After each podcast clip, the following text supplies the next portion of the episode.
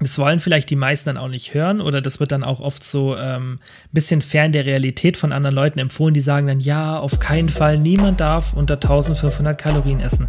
Und das ist halt, klar, es ist schön, wenn man mehr essen kann, aber wenn man sich eine Frau anschaut, die 1,53 ist und 58 Kilo hat, wenn die jetzt nicht jeden Tag 30.000 Schritte macht, dann hat die einfach einen super niedrigen Verbrauch. Kilians Brain Game Podcast. Hallo und herzlich willkommen zu einer neuen Podcast-Folge. Heute gibt es ein kleines QA. Ihr konntet mir Fragen stellen über die Instagram-Story zum Thema Diät und Abnehmen. Und bevor wir loslegen, wollte ich euch ein kurzes Update geben, was bei mir so letzte Woche los war. Es war ultra viel zu tun, wie immer. Und bei uns passiert gerade bei ProWeb sehr viel im Hintergrund.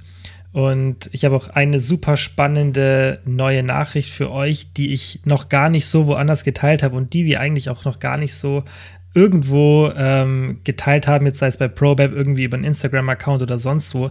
Eigentlich ist es noch top secret, aber ähm, ja, da muss man jetzt ja auch nichts irgendwie Geheimnisvolles sozusagen drumherum machen. Aber ich wollte mir ähm, das für euch auf jeden Fall aufheben, dass ich es euch zuerst erzähle. Und zwar werde ich bald wieder direktes One-on-One-Online-Coaching anbieten.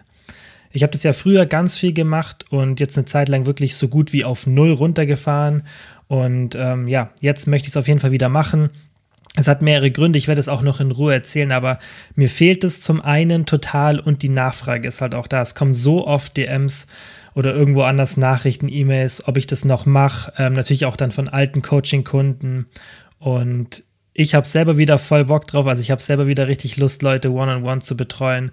Und wir möchten es halt auch bei Probe wieder anbieten, dass wir einfach ganz vielen Leuten das ermöglichen, dass man One-on-One-Coaching bekommt, weil ich finde es einfach eine richtig geile Möglichkeit, um jemanden einfach eine Zeit lang zu betreuen und der Person richtig viel beizubringen, auch dann direkten Kontakt zu haben. Ja, dann kriegt man auch wirklich so Videoantworten von mir und hat mich einfach wirklich als persönlichen Coach. Und da sich das viele gewünscht haben, möchte ich dem auch nachgehen. Und wie gesagt, ich habe selber wieder richtig Lust drauf, das zu machen. Wann das losgeht, kann ich noch nicht ganz genau sagen. Es dauert auf jeden Fall nicht mehr lange. Alle, die da Interesse haben, ihr könnt mir natürlich jetzt schon mal eine DM schreiben.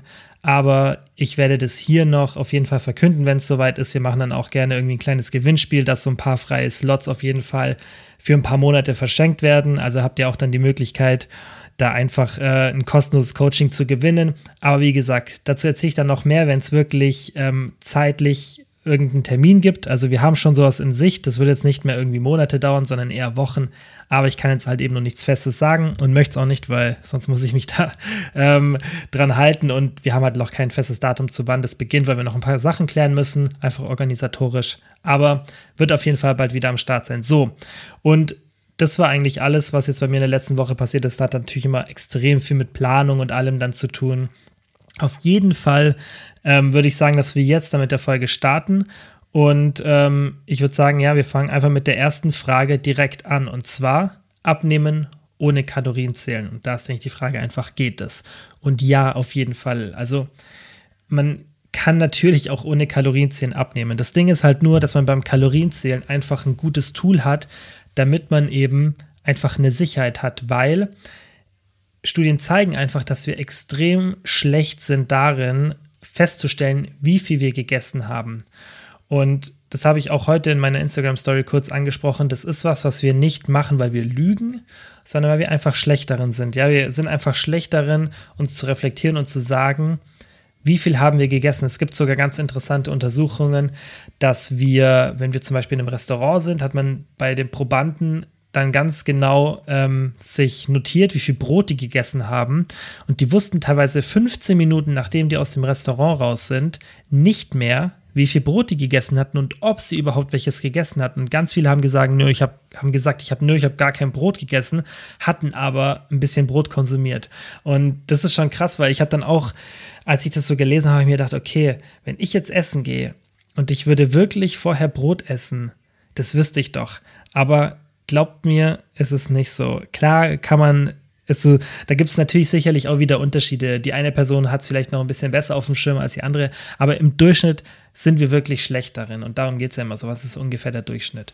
Und deswegen ist es halt wirklich schwierig, ohne Kalorienzählen abzunehmen, weil du musst ja dann im Endeffekt sehr viel darauf vertrauen, dass du dir erstens merkst, was du isst, oder dass du nur Sachen isst, die so eine geringe Kaloriendichte haben, dass die Gefahr gar nicht besteht, dass du zu viel Kalorien konsumierst. Das ist halt immer so die Technik, weil im Endeffekt, wenn man ohne Kalorienziehen abnehmen möchte, dann muss man das halt zwangsweise machen, weil wenn du dann sagst, okay, ja, aber ich, ich möchte aber trotzdem irgendwie mal eine Pizza essen oder sonstiges, dann wirst du ja an einem vielleicht einem softeren Kalorienziehen auch nicht vorbeikommen, weil dann wirst du ja vermutlich trotzdem die Kalorien überschlagen.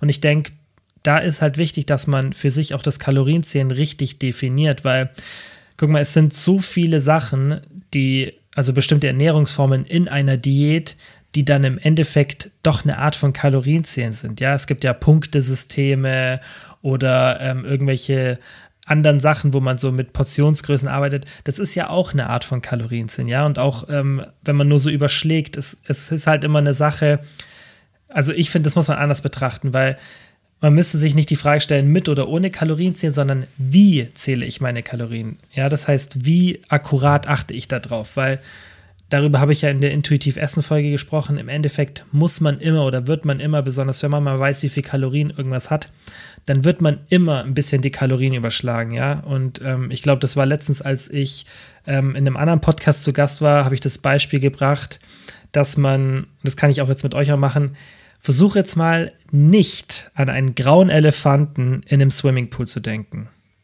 Ja, und das, was du gemacht hast, ist, du hast jetzt diesen Elefanten vorgestellt, wie er im Swimmingpool sitzt. Und genauso ist es mit den Kalorienzählen oder mit Kalorien. Wenn du einmal weißt, was es ist, dann geht es nicht mehr aus deinem Kopf raus. Das ist jetzt vielleicht nicht das beste Beispiel, aber soll einfach so zeigen, dass wenn einem etwas mal bewusst ist, dann kann man das nicht mehr aus deinem Kopf bekommen. Es ist wie, wenn du jetzt verlernen würdest, was 1 plus 1 ist. Du weißt es, was es ist. Das heißt, du kannst es nicht mehr ausschalten. Wenn dich jemand fragt, was ist 1 plus 1, dann kannst du dir einreden, dass du nicht weißt, dass es 2 ist.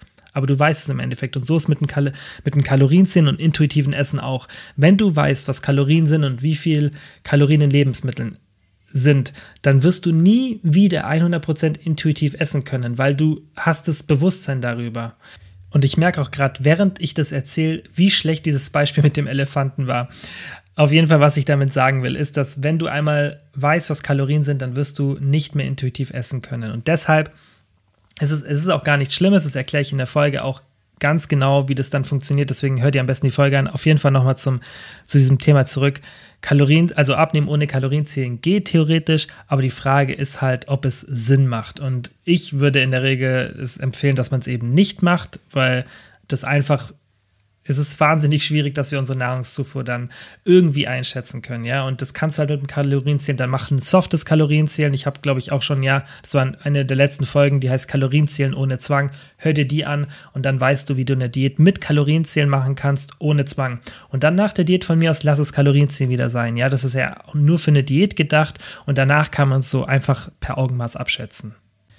Die nächste Frage war, was kann man beachten außer einem Defizit? Timing, TEF, also das ist die Verdauungsenergie, zum Beispiel bessere Aminosäureprofile etc.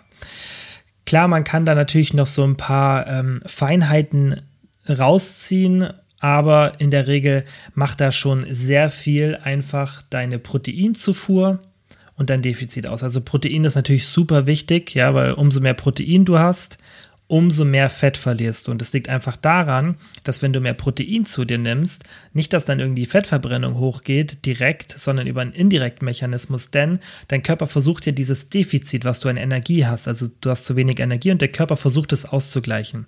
Und wenn du jetzt viel Protein zu dir nimmst, dann wird der Körper wenig von diesem Defizit aus der Muskelmasse beziehen.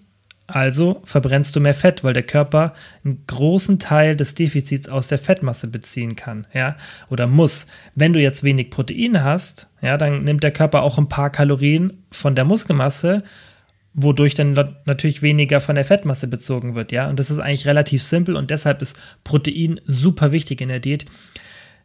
Dann diese anderen Kleinigkeiten, so Mealtiming, das ist sehr irrelevant, also das macht einen so gut wie gar keinen Unterschied Was dann schon wieder spannender ist, ist Sport, ja, und Cardio, weil Cardio einfach allgemein dazu führt, dass so das Fett ein bisschen besser verbrannt wird und der Körper da auch ein bisschen mehr in die Fettverbrennung reingeht.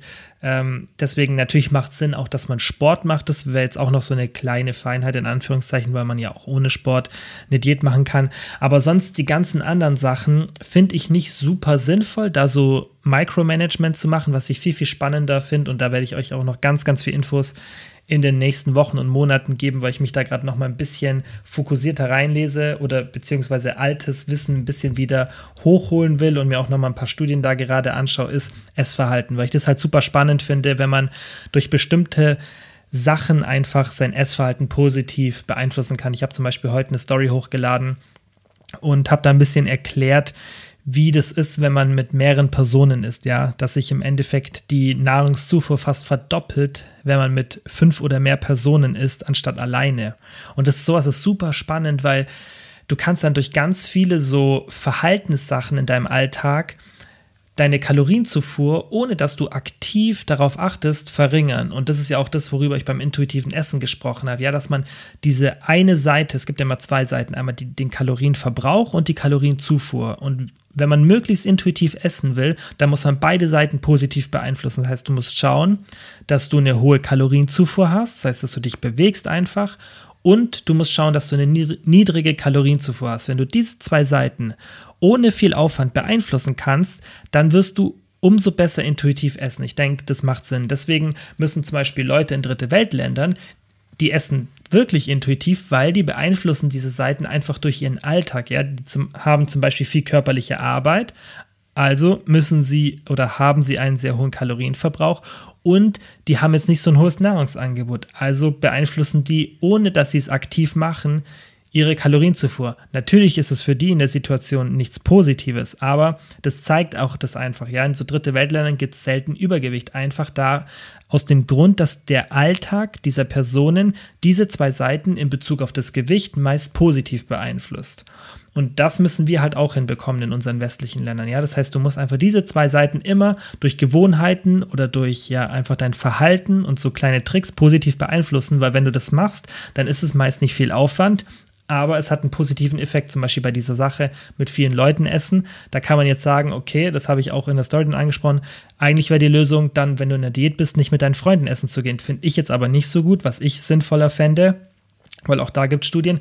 Setz dich neben die Person, die am langsamsten und oder am wenigsten ist, weil du orientierst dich an diesen Personen, die halt möglichst nah bei dir sind. Und wenn du dich neben eine Person sitzt, die langsam ist und oder wenig, dann ist die Wahrscheinlichkeit, dass du dich da ein bisschen reinpendelst, auch sehr hoch. Schlechter wäre es, wenn du neben der Person sitzt, die halt immer am schnellsten und am meisten ist. Ja, solche kleinen Tricks, ja, das wäre dann nicht schlimm, wenn du dann halt immer noch in dieser Gruppe essen gehst in der Diät, aber dann schaust du halt, dass du vielleicht mit der Person zusammen sitzt. Das sind so kleine Tricks, die das alles so ein bisschen in Einklang bringen. Auf der einen Seite musst du nicht darauf verzichten, dich mit deinen Freunden zu treffen, weil du weißt, dass du einfach dadurch in der Regel mehr essen wirst. Also willst du das nicht sein lassen, aber dann geh den Kompromiss ein und setz dich einfach neben die Person, die am langsamsten, ja, und oder am wenigsten ist. Du musst natürlich auch nicht alles machen, aber das sind halt so kleine Tricks, die man super in der Diät verwenden kann. Und sowas werde ich euch auf jeden Fall in der Zeit viel, viel mehr zeigen. Und ähm, deshalb finde ich sowas auch wichtiger als so Micromanaging mit irgendwie Aminosäureprofile und so, weil meiner Meinung nach das dann einen größeren Einfluss insgesamt auf die Diät oder allgemein auch aufs Gewicht halten hat. Dann hat die Samira gefragt, Kalorien täglich zu krass? Fragezeichen, sollte ich dann mehr essen? Esse 1500 Kalorien täglich bei 1,53 und 58 Kilogramm. Also, wenn du ein zu niedriges Defizit hast, dann führt es im Endeffekt nicht dazu, dass irgendwie du dann kein Gewicht mehr verlierst, weil da gibt es wirklich nichts, was irgendwie deinen Stoffwechsel kaputt macht und dann auf einmal durch magische Art und Weise verlierst du kein Gewicht mehr, weil das wird ja oft so ähm, erzählt, dass, oh, die Kalorien sind zu niedrig, jetzt verliert man kein Gewicht mehr, weil XY. Und nicht, dass ich das befürworte, aber das ist halt totaler BS. Das ist halt nicht so, wenn du extrem wenig isst, dann solltest du in der Regel auch ähm, im Defizit sein, aber Jetzt kommt das große Aber. Was dann natürlich passiert, sind starke Stoffwechselanpassungen. Die sind temporär, aber sie sind einfach da während einer Diät. Und was natürlich auch noch eine große Rolle spielt, sind Glucocorticoid-Level, das heißt, es ist ein Cortisol. was dann zu Wassereinlagerungen führen kann und allgemein auch dazu, dass die Fettverbrennung nach unten geht so ein bisschen. Und was ich auch denke, was eine große Rolle spielt, was ich jetzt aber da in dem Fall auch nicht so immer beurteilen kann, ist, dass dann jemand, der in so einer niedrigen Kalorienzufuhr ist, immer mal wieder so leichte Ausrutscher hat und dann vielleicht mal ein oder zwei Tage die Diät sein lässt. Kann auch sein, du machst es jetzt nicht so, aber das Szenario gibt es auch oft. Ja, und dann ähm, hat man eben so ein, zwei Tage, an denen man nicht so wirklich Diät macht und dann ähm, ja, wirkt sich das einfach negativ aufs Defizit aus. Würdest du aber von vornherein ein moderates Defizit machen, hättest du gar nicht diese Ausrutscher. Also, das ist halt das, was bei einem hohen Kaloriendefizit oft passiert dass dann eben der Hunger so krass wird, dass man im Endeffekt schlechter durchhält und dann könnte man von vornherein einfach ein moderates Defizit haben. Ja, dann hat man vielleicht nicht so ein großes Defizit an den einzelnen Tagen, aber auf die Woche gerechnet ist es besser, als wenn du fünf Tage ein voll hohes Defizit hast und dann zwei Tage wieder das Großteil vom Defizit ausgleichst. Also das habe ich ganz oft auch im Coaching gesehen, dass es passiert und ähm, da muss man dann halt schauen, dass die Kalorien einfach nicht zu niedrig sind. Also das würde ich in der Regel empfehlen ich denke halt, bei dir ist es super schwierig und das muss man halt auch einfach so sagen, weil wenn du jetzt 1,53 Meter bist und 58 Kilo wiegst, dann ist dein Verbrauch einfach sehr gering. Das ist einfach so. Und das wollen vielleicht die meisten dann auch nicht hören oder das wird dann auch oft so ein ähm, bisschen fern der Realität von anderen Leuten empfohlen, die sagen dann, ja, auf keinen Fall, niemand darf unter 1500 Kalorien essen. Und das ist halt, klar, es ist schön, wenn man mehr essen kann, aber wenn man sich eine Frau anschaut, die 1,53 ist und 58 Kilo hat, wenn die jetzt nicht jeden Tag 30.000 Schritte macht, dann hat die einfach einen super niedrigen Verbrauch. Das ist halt die Realität. Und ich finde, man sollte sich halt immer der Realität bewusst sein. Und man muss natürlich auch überlegen, so ein kleiner Körper in Anführungszeichen, der reagiert natürlich auch auf 1500 Kalorien ganz anders als jetzt ich, ja, mit ungefähr 1,80 und 80 Kilo. Das ist ja logisch, oder? Dass da das System auch ein bisschen anders funktioniert. Der Körper pendelt sich ja da schon oder hat ja da schon auch diese Mechanismen, dass er weiß, wie viel er ungefähr benötigt an Energie. Das ist ja nicht so, dass jeder Mensch ähm, auf eine bestimmte Kalorien zu Vergleich reagiert. Und das, denke ich, muss man auch immer beachten. Das heißt, eine Frau mit 1,50 ja, trifft natürlich 1500 Kalorien oder eine 1500 Kalorien Zufuhr nicht so sehr wie ein Mann mit ähm, ja, 1,80 oder 1,90. Und das muss man auch immer sich bewusst machen. Nichtsdestotrotz ist natürlich 1500 Kalorien täglich sehr niedrig, aber für Frauen, die so klein und so leicht sind, ähm, in der Diät halt einfach so ein bisschen Realität. Und ähm, da muss man natürlich schauen, okay, wie hoch ist dein Verbrauch? Ähm, das ist jetzt für mich sehr schwer einzuschätzen, weil es kann ja sein, dass du wirklich super aktiv bist und dann dennoch ein sehr hohes Defizit hast. Aber es kann natürlich auch sein, dass dein Kalorienverbrauch tatsächlich nur irgendwo so bei 2200 Kalorien liegt. Und dann wärst du jetzt in einem 700 Kalorien-Defizit pro Tag, was ich auf keinen Fall zu hoch finde, besonders wenn es nur temporär ist. Man muss ja auch immer unterscheiden, wie hoch ist das Defizit ähm, in Bezug auf die Zeit. Und das ist auch ein Grund, warum ich unbedingt wieder das Coaching machen will, weil das halt so Sonderfälle sind. Das ist immer schwer, so eine Situation äh, mit so wenig Daten zu beurteilen. Und das ist natürlich auch immer super, wenn man dann wirklich, wenn ich da jetzt der Person zum Beispiel genau sagen könnte, an welchen Faktoren das liegt. Klar könntet ihr mir da auch bei so Fragen noch ein bisschen mehr Infos geben, aber das ist auch immer in so ein Fragefeld ein bisschen schwierig, da alles reinzukriegen. Aber ich denke, ihr seht schon, ähm, dass es halt immer was Individuelles ist und darüber habe ich ja auch schon oft gesprochen. Deswegen mache ich es ja auch hier im Podcast immer so, ich versuche euch immer den Mechanismus zu erklären. Und dann müsst ihr den Mechanismus auf euch anwenden, weil wir werden ja niemals alle Szenarien durchsprechen können. Und ich denke, das habt ihr so und so schon in der Vergangenheit gemacht, ja, und das habe ich auch schon mal in DMs bekommen, zum Beispiel hat mir jetzt jemand heute geschrieben, dass sie eigentlich eher Muskeln aufbauen will. Und auch wenn es oft dann um Diät geht, kann sie die Sachen trotzdem anwenden. Und das ist genau das Richtige. Und ähm, ich denke, ihr macht es so ganz oft, weil die Informationen sind ja immer so ein bisschen allgemein und so versuche ich es auch zu halten, weil ihr müsst, oder was ihr hier lernt, sind ja im Endeffekt die Mechanismen und dann könnt ihr das auf euch selbst anwenden. Ja, das ist halt, das ist immer, so muss man es immer anwenden, weil alle Szenarien wird man nie durchsprechen können und das bringt einem auch nichts. Man muss ja hinter allem immer verstehen, okay, was ist so die Logik dahinter, was passiert da im Körper und dann, ah, okay, so kann ich es auf mich anwenden. Wenn ich zum Beispiel sage, ja, ähm, ein 500 Kalorien Defizit, dann ist es eigentlich auch, also würde ich auch nicht empfehlen. Ich sage nie ein Defizit in einer ähm, totalen Höhe, sondern immer in der prozentualen Höhe, weil ein 500 Kalorien Defizit wieder auf das Beispiel zurückzukommen, ist für einen Mann mit einem Kalorienverbrauch von 3000 anders als jetzt zum Beispiel eine Frau, die einen Kalorienverbrauch von 2200 hat, weil das prozentual einfach für den Mann dann viel geringer ist. Und da gebe ich euch halt immer so gut es geht den Mechanismus mit, ähm, damit ihr das eben auf euch anwenden könnt. Aber jetzt nochmal zurückzukommen, ein zu hohes Defizit ist natürlich kann kontraproduktiv sein, kann dann zu mehr Hunger führen, zu stärkeren Stoffwechselanpassungen, der Verbrauch sinkt, und dann kann es natürlich auch dazu führen, dass man an ein Plateau kommt, aber nichtsdestotrotz muss man halt auch sich in manchen Szenarien überlegen, okay, ist es wirklich ein zu hohes Defizit? Weil oft sehe ich solche Fragen und dann ähm, ist es weil man das irgendwo dann gelesen hat, ja, und dann schreibt zum Beispiel eine Person, das kann ja auch sein, dass ihr das jetzt irgendwo auf Instagram lest oder, oder jemand redet von sich und sagt, ja, 1500 Kalorien habe ich mal gegessen und es war viel zu hoch für mich. Kann sein, vielleicht hat die Person einen Verbrauch von 2500, dann wäre das auf Dauer natürlich zu hoch, aber vielleicht hast du ein deutlich niedrigeren Verbrauch und dann ist es für deinen Körper gar kein so ein hohes Kaloriendefizit und dann reagiert er auch nicht so negativ wie jetzt bei der Person, die ein 1000 Kaloriendefizit hat. Und da muss man dann immer aufpassen, ja, das muss man sich halt in der Situation auch immer stellen bei der Frage, die Frage stellen hat, ist es wirklich ein zu hohes Defizit? In dem Fall bei jetzt 1,53 und 58 Kilo 1500 Kalorien würde ich jetzt sagen, wie gesagt, außer die Person ist extrem, extrem aktiv, würde ich sagen, ist es nicht mal ein zu hohes Defizit. Ich merke schon, wir müssen hier öfter wieder QAs machen, weil ich merke, wie sehr ich abschweife, eben wie bei den anderen Folgen. Da ist es ja ein bisschen gewollt, dass ich da wirklich aushole. Aber ich gebe mir jetzt Mühe, dass ich die nächsten Fragen auf jeden Fall kurz oder nicht kurz und knapp, aber gezielt beantworte und nicht so ähm, drum rumrede oder nicht drum rumrede, sondern einfach nochmal zu viel Infos gebe, die dann jetzt mit der Frage nicht so viel zu tun haben. Also, die nächste Frage wie motiviere ich mich, kommt von der Nicola, wie motiviere ich mich abzunehmen, wenn ich keinen Leidensdruck habe? Finde ich super spannend, weil das ist natürlich ähm, so ein Hauptmotivator bei vielen, gerade beim Abnehmen, eben ein Pain. Also es gibt ja viele Sachen, die uns motivieren. Und das können negative und positive Sachen sein. Oft sind leider, also ist die Vermeidung von Negativen oft ein größerer Motivator.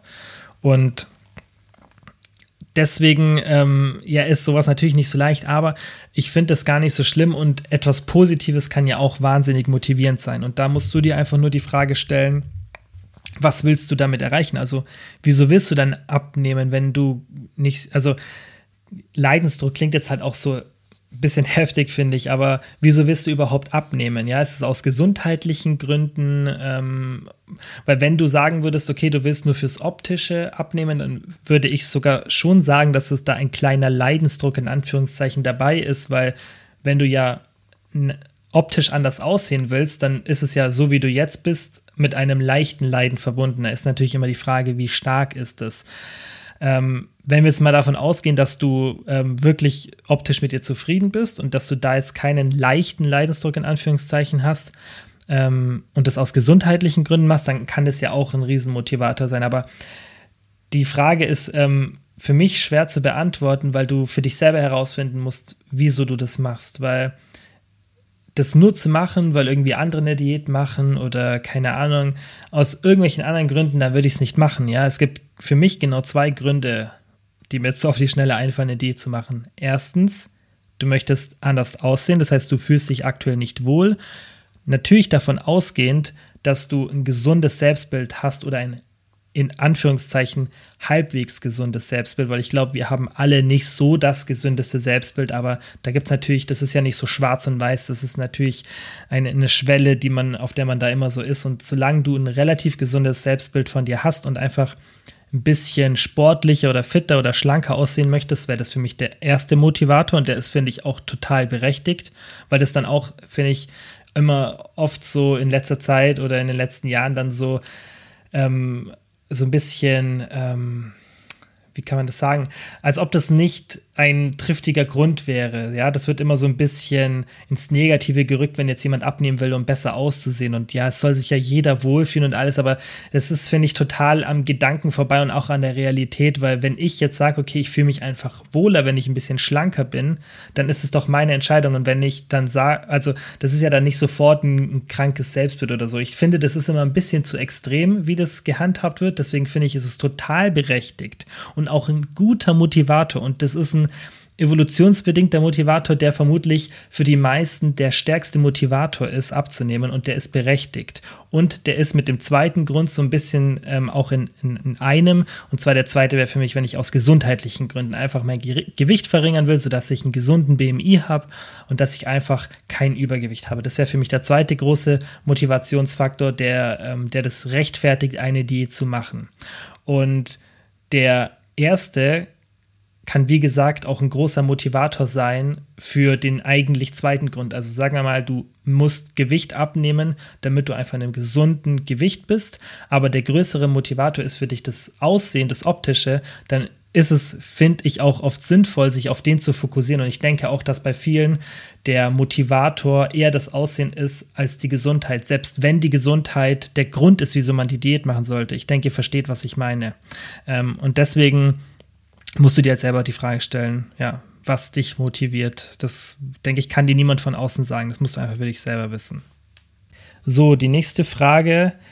Was tun bei Rückschlägen? Das finde ich nämlich auch super spannend und das habe ich auch im Coaching ganz oft erlebt und das ist das Normalste auf der Welt, wenn man in der Diät einen Rückschlag hat. Das habe ich noch, wenn ich ähm, eine Diät mache, obwohl ich es schon oft gemacht habe und ganz genau weiß, was ich machen muss. Auch mir passiert das mal, weil so ist das Leben halt einfach und da kann man noch so perfekt sich auskennen und perfekt geplant haben.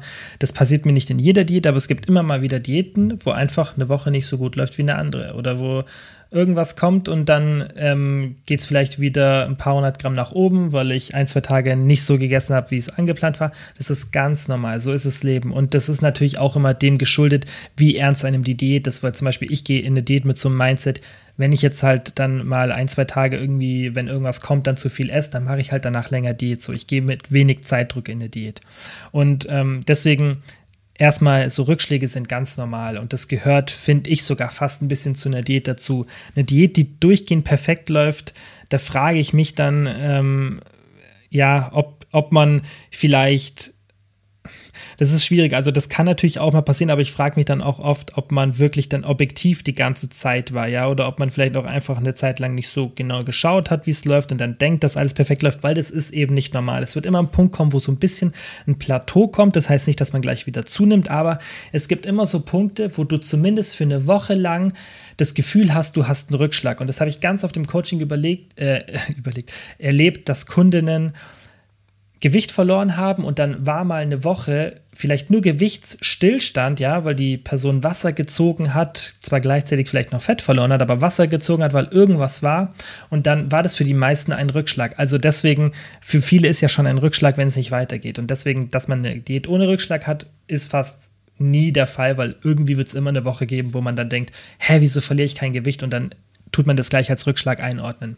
Wenn wir jetzt aber davon ausgehen, dass du wirklich so einen richtig harten Rückschlag hast und irgendwie mal zu viel gegessen hast, hattest eine Essattacke oder einfach auch eine komplette Woche keinen Bock mehr und hast einfach gegessen, was du willst, dann ist das Aller, Allerwichtigste, dass du einfach diese Woche vergisst und weitermachst. Und der größte Fehler, den du machst, ist, wenn du dann deine Kalorienzufuhr extrem nach unten schraubst, um das zu kompensieren. Weil dann wird genau eins passieren, du wirst in der Woche darauf, nachdem du diese extrem niedrige Kalorienzufuhr gehabt hast, die Woche danach, wirst du wieder Heißhungerattacken haben und wirst wieder so eine schlechte Woche haben, weil du einfach zu krass im Defizit warst. Und dieses Hin und Her ist extrem schlecht für dein Essverhalten. Deswegen, wenn so eine Woche passiert, und das habe ich auch ganz oft gehabt mit Kunden, dann sage ich immer, lass es hinter dir, ist ganz normal. Vielleicht nutzt die Woche, um ein bisschen bei den Kalorienvorgaben, weil das habe ich auch immer so gemacht, dass ich so Ranges gebe. Das heißt, dass ich immer, ich sage nie, okay, in der Diät, du kriegst jetzt 2040 oder keine Ahnung, 2043 Kalorien, sondern bei mir gab es immer 1900 bis 2100. Und dann, damit man einfach so auch ein bisschen entspannter ist. Und da würde ich dann, habe ich dann immer gesagt, okay, jetzt in der Woche fokussiere dich vielleicht ein bisschen mehr an diese untere Grenze, ja, dass du ein bisschen vielleicht das Defizit erhöhst. Das ist aber schon das Maximum, was ich machen würde nach so einer Woche. Weil da kann man das auch ganz gut vertragen. Man hat ja ein bisschen Nährstoffe wieder zu sich genommen, der Körper ist hormonell besser aufgestellt, da verträgt man das. Mehr würde ich aber nicht machen, ja. Das ist nach dem Rückschlag immer das Wichtigste. Mach einfach so weiter wie davor. Vergiss diese Woche und versuch, dass du einfach wieder konstant in deinen Groove reinkommst und dass du dich da einfach ähm, nicht selbst sabotierst und ähm, ja, dann in so irgendeinen Teufelskreis hineingerätst. Die nächste Frage von der Lena war: Was hältst du von der Biggest Loser Study?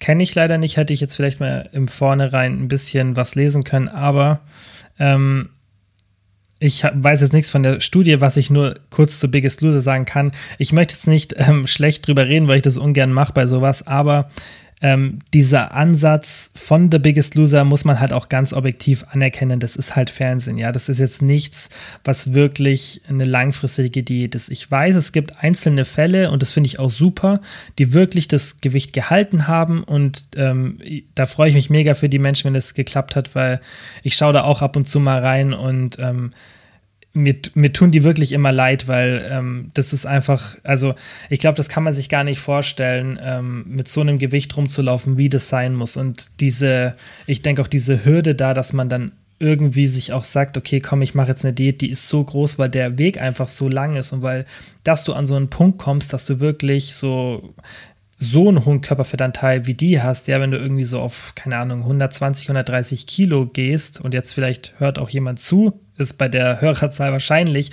dass jemand zuhört, der so viel wiegt, dann ähm, also jeden Respekt dafür, wenn so eine Person sich zum Abnehmen überredet und das ist natürlich auch für die Gesundheit super wichtig, aber ich, also ich kann mir nicht vorstellen, wie schwierig das ist, weil es muss ja lange dauern, dass du an so einen Punkt kommst und dein Essverhalten ähm, wird dadurch einfach auch geprägt. Du, du gehst ja nicht von 0 auf 100 auf diese ja, ähm, auf diese 120 oder 130 Kilo. Das passiert ja nicht über Nacht, das passiert ja über Jahre.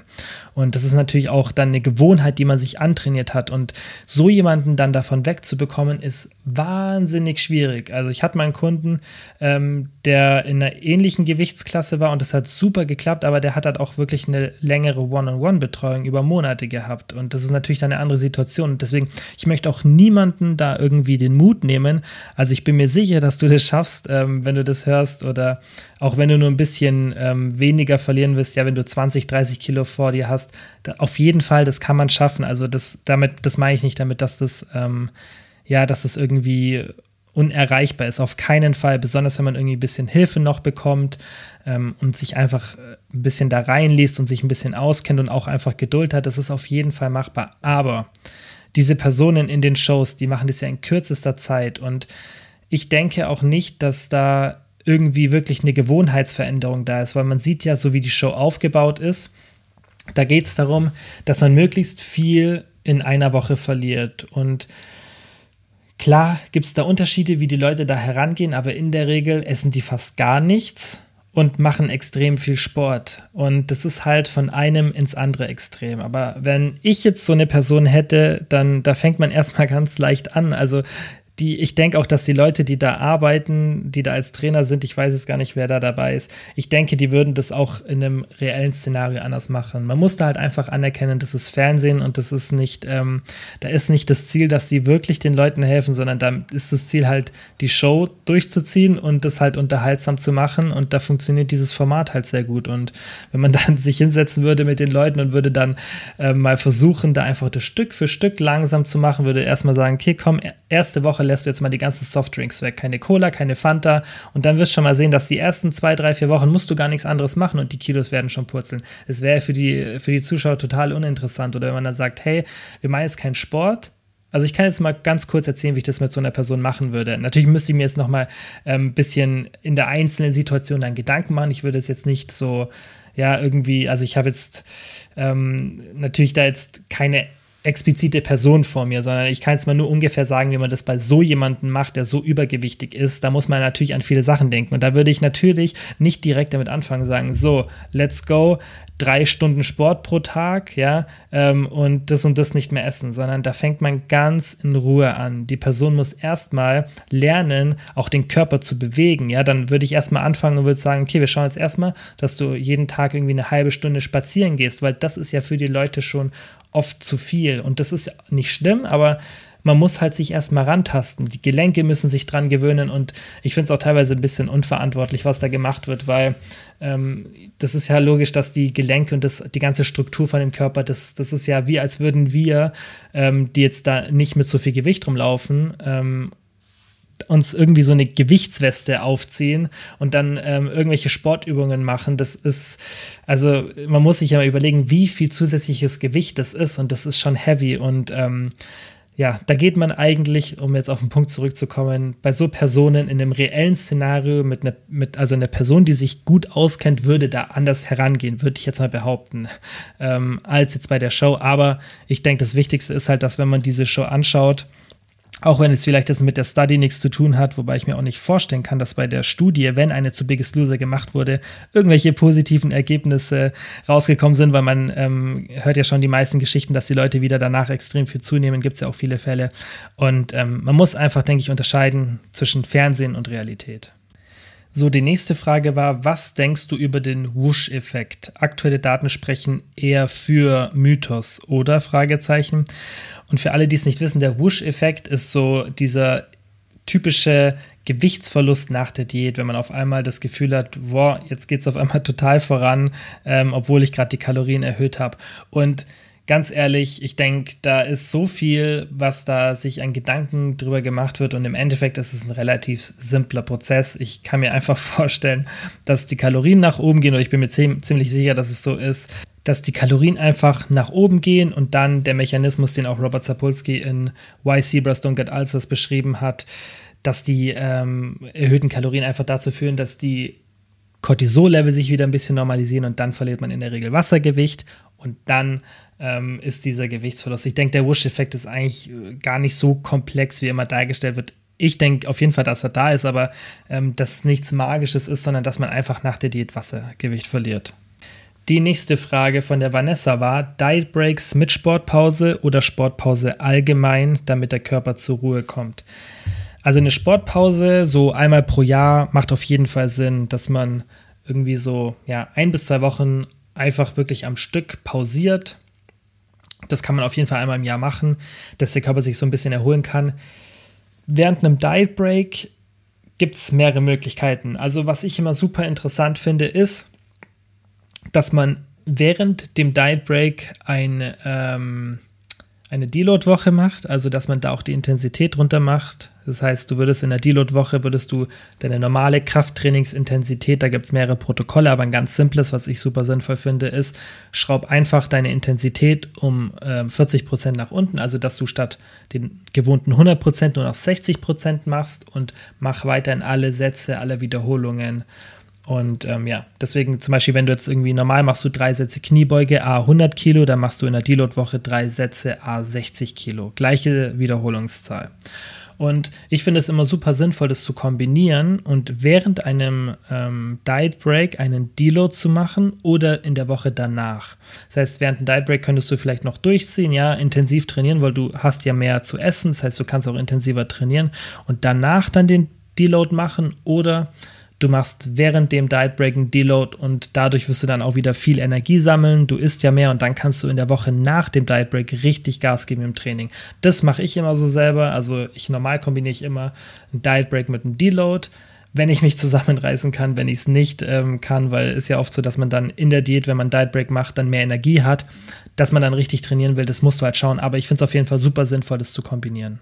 Dann fragt die Mele, wie finde ich meine richtige Motivation zum Abnehmen? Falle immer wieder in alte Muster. Und das ist auch was, was ganz vielen passiert. Das ist ganz normal und es ist halt einfach auch nicht so leicht, weil wenn eine Diät so leicht wäre, dann würden vermutlich viele den Podcast nicht hören. Ähm, oder ja, also nicht mal das, aber dann würden auch einfach viele kein Übergewicht haben. Das ist halt einfach so, das ist nicht ganz so leicht, aber das heißt nicht, dass es unmöglich ist. Und ich denke, zwei Faktoren sind halt super wichtig. Du brauchst auf jeden Fall etwas, das dich motiviert. Und du brauchst auch was, was dich auf dem Weg motiviert. Du musst dir auch ähm, einfach so ein bisschen positiv in der Zeit zusprechen, ja, dass du dein Dopamin immer wieder triggerst. Da gibt es auch ganz interessante Untersuchungen. Das heißt, dass du bei einer Sache, wo du ein Endziel hast, dass du dich auf dem Weg dahin immer wieder belohnst sozusagen und das auch anerkennst, was du gerade machst und dass dir der Weg Spaß macht. Ich denke, das ist super wichtig, dass du allgemeine Motivation hast und solche Sachen einbaust und was dann natürlich auch super wichtig ist und was ich euch ja zeigen will, ist, wie man Gewohnheiten einfach umsetzt oder einfach, wie man Sachen lernt, die man dann zu Gewohnheiten machen kann oder auch einfach so bewusst im Alltag benutzt, die einem diese Diät erleichtern. Und da kommen auch wieder so Sachen zu sprechen wie vorhin, das mit dem, dass man mit nicht so vielen Leuten ist oder wenn man mit vielen Leuten ist, dass man sich neben eine Person sitzt, die langsam ist. Das sind so kleine Strategien und ich finde, das ist halt super wichtig, das in der Diät zu erlernen, weil umso mehr du von diesen Kleinigkeiten lernst und die ganz ähm, automatisch einsetzt. So mache ich es zum Beispiel im Alltag. Also ich mache ganz viele Sachen, die ich einfach von meinem Wissen habe, die setze ich unbewusst ein, ja, oder schon ein bisschen bewusst, aber das läuft so ein bisschen auf Autopilot und das sind einfach so Entscheidungen, die dann einfach im Alltag kommen. das sind ja ganz oft Entscheidungen, die das Essen betreffen, sind ja mehrere hundert pro Tag und die triffst du dann einfach ein bisschen bewusster und einfach mit mehr Wissen im Hintergrund und dadurch fällt dir die Diät auch viel leichter. Und deswegen habe ich auch so selten Situationen, in denen ich eine Diät machen muss, weil ich einfach das Wissen, das ich habe, dadurch einfach super anwenden kann und gar nicht erst zunehme. Und das sind halt meiner Meinung nach die wichtigsten Faktoren, einfach diese Motivation auf der einen Seite, aber auf der anderen Seite auch, dass man sich die Diät und das Ganze drumherum so einfach wie möglich macht. Das sollte ja das Ziel sein. So, es sind jetzt noch ein paar Fragen übrig, aber ich würde sagen, die heben wir uns fürs nächste Mal auf. Es ist jetzt zwei vor zwölf. Ich muss es wirklich bald ins Bett. Ich versuche gerade meinen Rhythmus ein bisschen nach vorne zu schieben, ja, dass ich nicht mehr ganz so spät aufstehe oder spät ins Bett gehe. Ähm, und ich denke, dass wir auf jeden Fall bald nochmal ein QA machen zum Thema Abnehmen, weil da kommen immer super viele Fragen und dann können wir die gerne nochmal beantworten. Dann könnt ihr die einfach wieder stellen übers Fragetool. Und ja, dann hoffe ich, dass euch die Folge gefallen hat. Ähm, war mal wieder ein bisschen was anderes ein QA, aber ich würde es gerne in Zukunft wieder öfter einbauen, weil ich es einfach cool finde, so eure Fragen dazu zu beantworten, dann nicht immer nur die Themen selber vorgebe.